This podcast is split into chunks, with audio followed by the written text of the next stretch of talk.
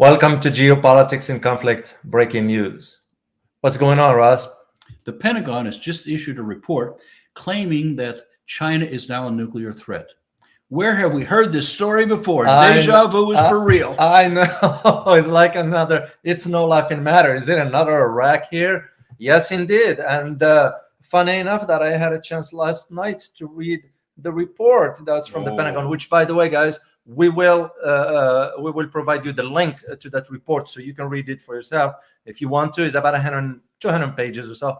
But what is interesting about this, Ross, is the idea all of a sudden is the United States or the Pentagon pulling another trick from its hat? sort of, we were trying to play Taiwan, and now we are playing the nuclear card. You know, we, when we when when when the build up to the Iraq War, what we kept hearing is all these atrocious stories, Yeah. including weapons of mass destruction. How many of those were discovered once uh, once Iraq was conquered? Zero. Zero. indeed, indeed. Well, the idea of now what we're noticing, just we want you to know. I know this one has been for about four or five days ago, but uh, like we always do, we want to make sure of the information. So the Pentagon is indeed hyping the this this this rhetoric regarding oh my gosh china's nuclear stuff is going to be by 2030 they're thinking about china's reaching about 700 and by 2049 china will have over a thousand nuclear war- war- warheads even with that you know how many nuclear warheads we have Actually, I do. 5,500 nuclear warheads and the systems to deliver them to any doorway on the planet. yeah. So it's five time folds of what the the chinese even if they go that route. And that's So- 30 years from yeah. now.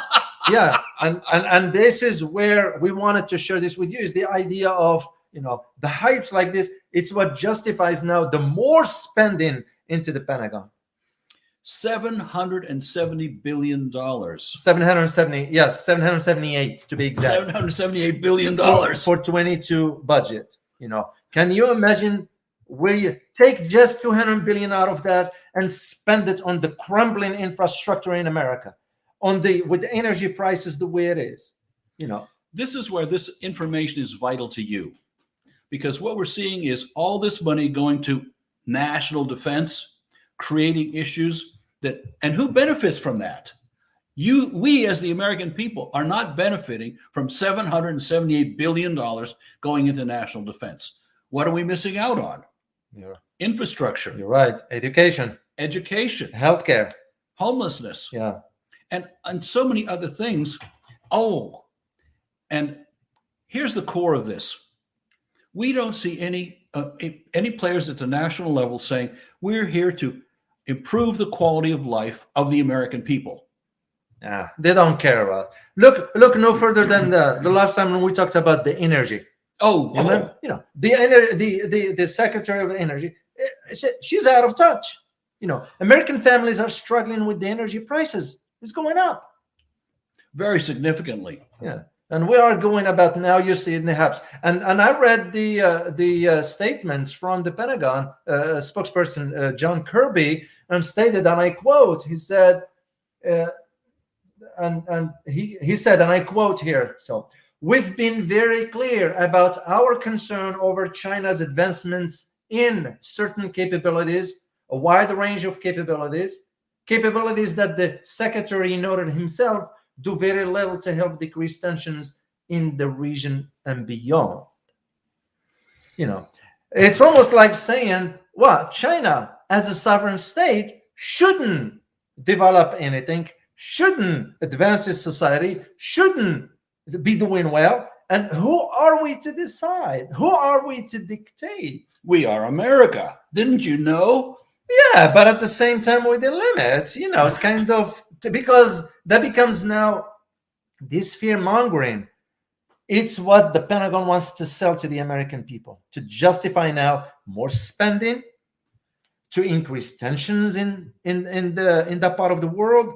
Uh, as a matter of fact, Ross, just for you to know, I had a chance to take a look at the Senate bill uh, S3131, in which the, the bill uh, uh, in writing indicating that uh, Taiwan has to increase its defense budget by about 2.5% for the next 10 years. Tells you what? That if the US will sell those weapons, Taiwan will have to make sure that is paying for that for the next 10 years. It also means the quality of life of the Taiwanese is going to decline by two and a half percent every year. Yeah, it- it- exactly. So this report from the DoD, in my opinion, Russ, it's just like other reports issues in the past, which disregards the facts. Right. This regards the facts on the ground, and the facts are this: you know, despite whatever China does, the United States will still be ahead when it comes down to nuclear warheads. By fivefold, Yeah, 500% Yeah. more than Yeah. China ever will have. Yeah. And their argument in the report, it stated that, uh, and I'm going to share it, uh, I'll share the quote here from the report, I think on page seven, if I am not mistaken. And we're going to have, once again, we're going to have a link for you guys. And it says right here, and I quote, this is from the report uh, from the Pentagon that was supposed to be submitted to Congress. This is about 2021, China's military advancement. And it says, and I quote, the PRC's national strategy to achieve the great rejuvenation of the Chinese nation by 2049 is deeply integrated with its ambition to strengthen the PLA.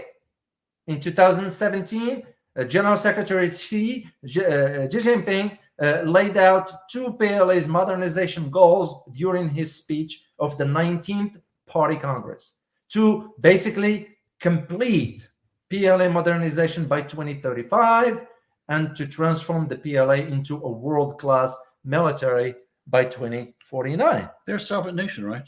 Exactly. Aren't they allowed to do this if they want to? Exactly. And So- are they being inspired by adversaries? Yeah. I think the fear, Ross, I think the fear is that the US is losing its hegemony, global hegemony, that is. And as I always said, I, I I said that in my writings, in my previous articles, in my books, and all that. That is always this shift in geopolitical landscape. It's not to the favor of the United States, and the U.S. is having a hard time accepting this reality. And at the same time, our government's doing almost nothing about it. Uh, we, from every source we're looking at, Yeah, we have economic, we have political, we have all these sources saying America's in a decline. And this is really fearsome. And yet we have $778 billion going to national defense.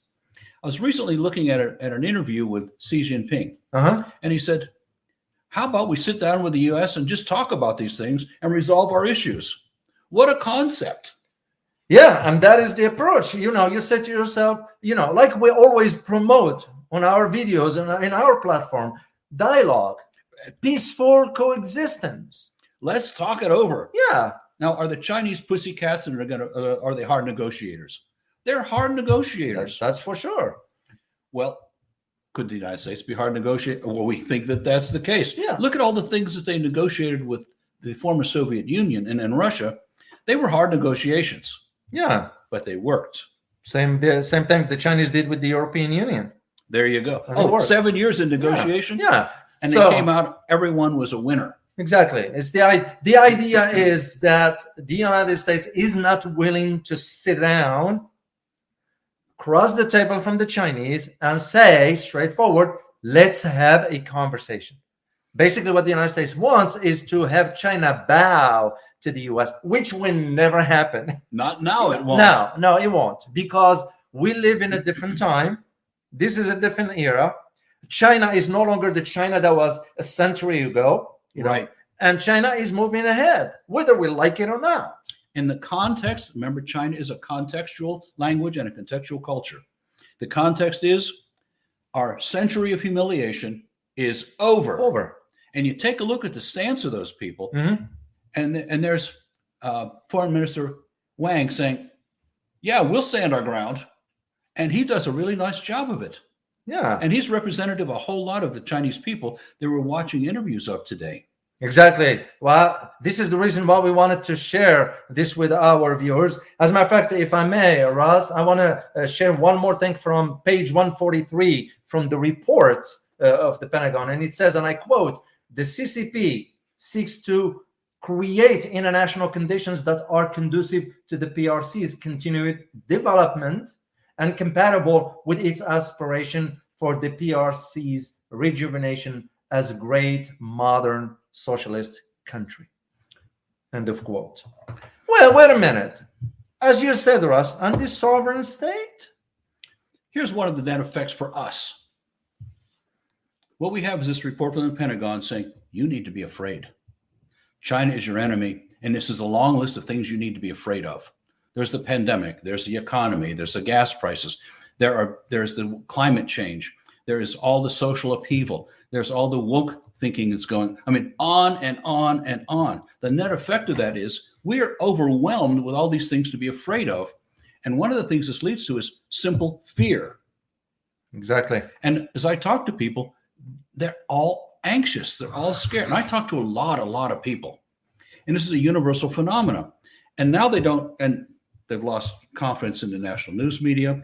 They've lost a whole lot of confidence in their government, especially with the current president and they're saying, we don't know what to believe. We hear every side of everything. And what we see is food prices are going up and the cost of fuel is going up, and our, our life savings are diminishing. And a lot of middle class people are no longer middle class. You're right. They're moving to upper lower class. Exactly. And this is one of the key points, just to guys let you know in case you didn't see our video with the Peter Schiff.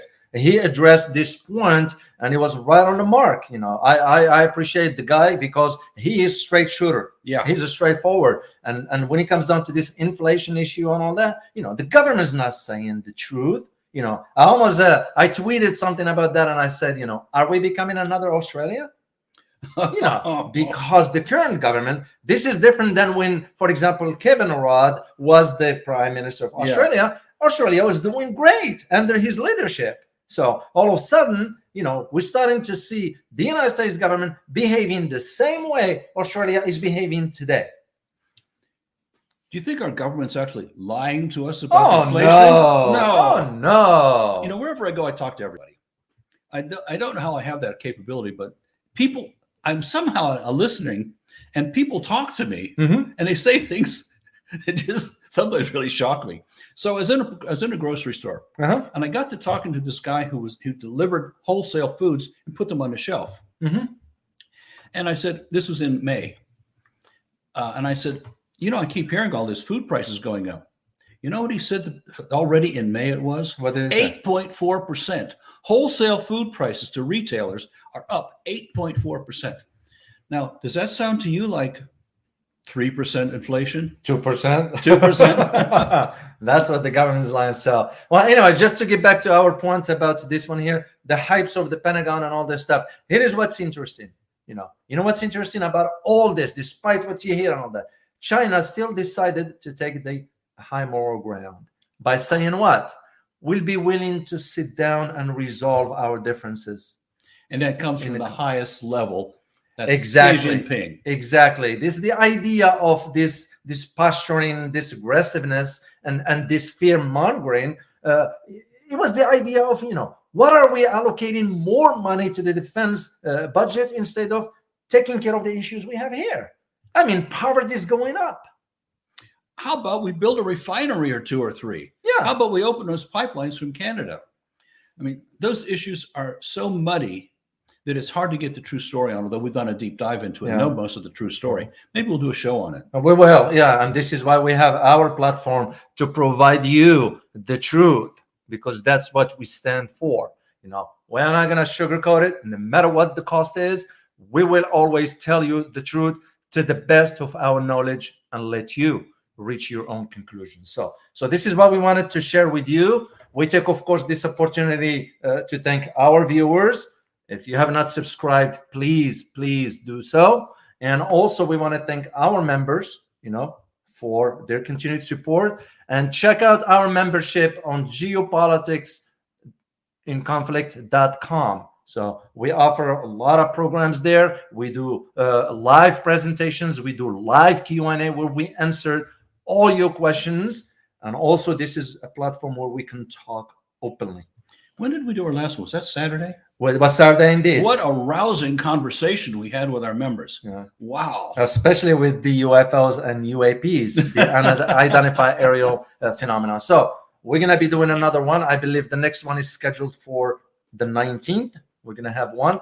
And guess what? The topic about that is China and Russia together. Oh. So the rapprochement between the two. And what does it mean to you? Because there is something you need to know so you can think and prepare ahead of time of what lies ahead. That is the whole idea of what we do, what we do. So uh, we take this opportunity also. We wanted to thank one of our viewers by the name Hey Man. If you happen to be watching this, we want to thank you for that super sticker you, you, you sent us last time because it was sent to the last minute where we were saying goodbye. So we want to thank you for that. So, and uh, as always, guys, you know, stay informed. Till next time.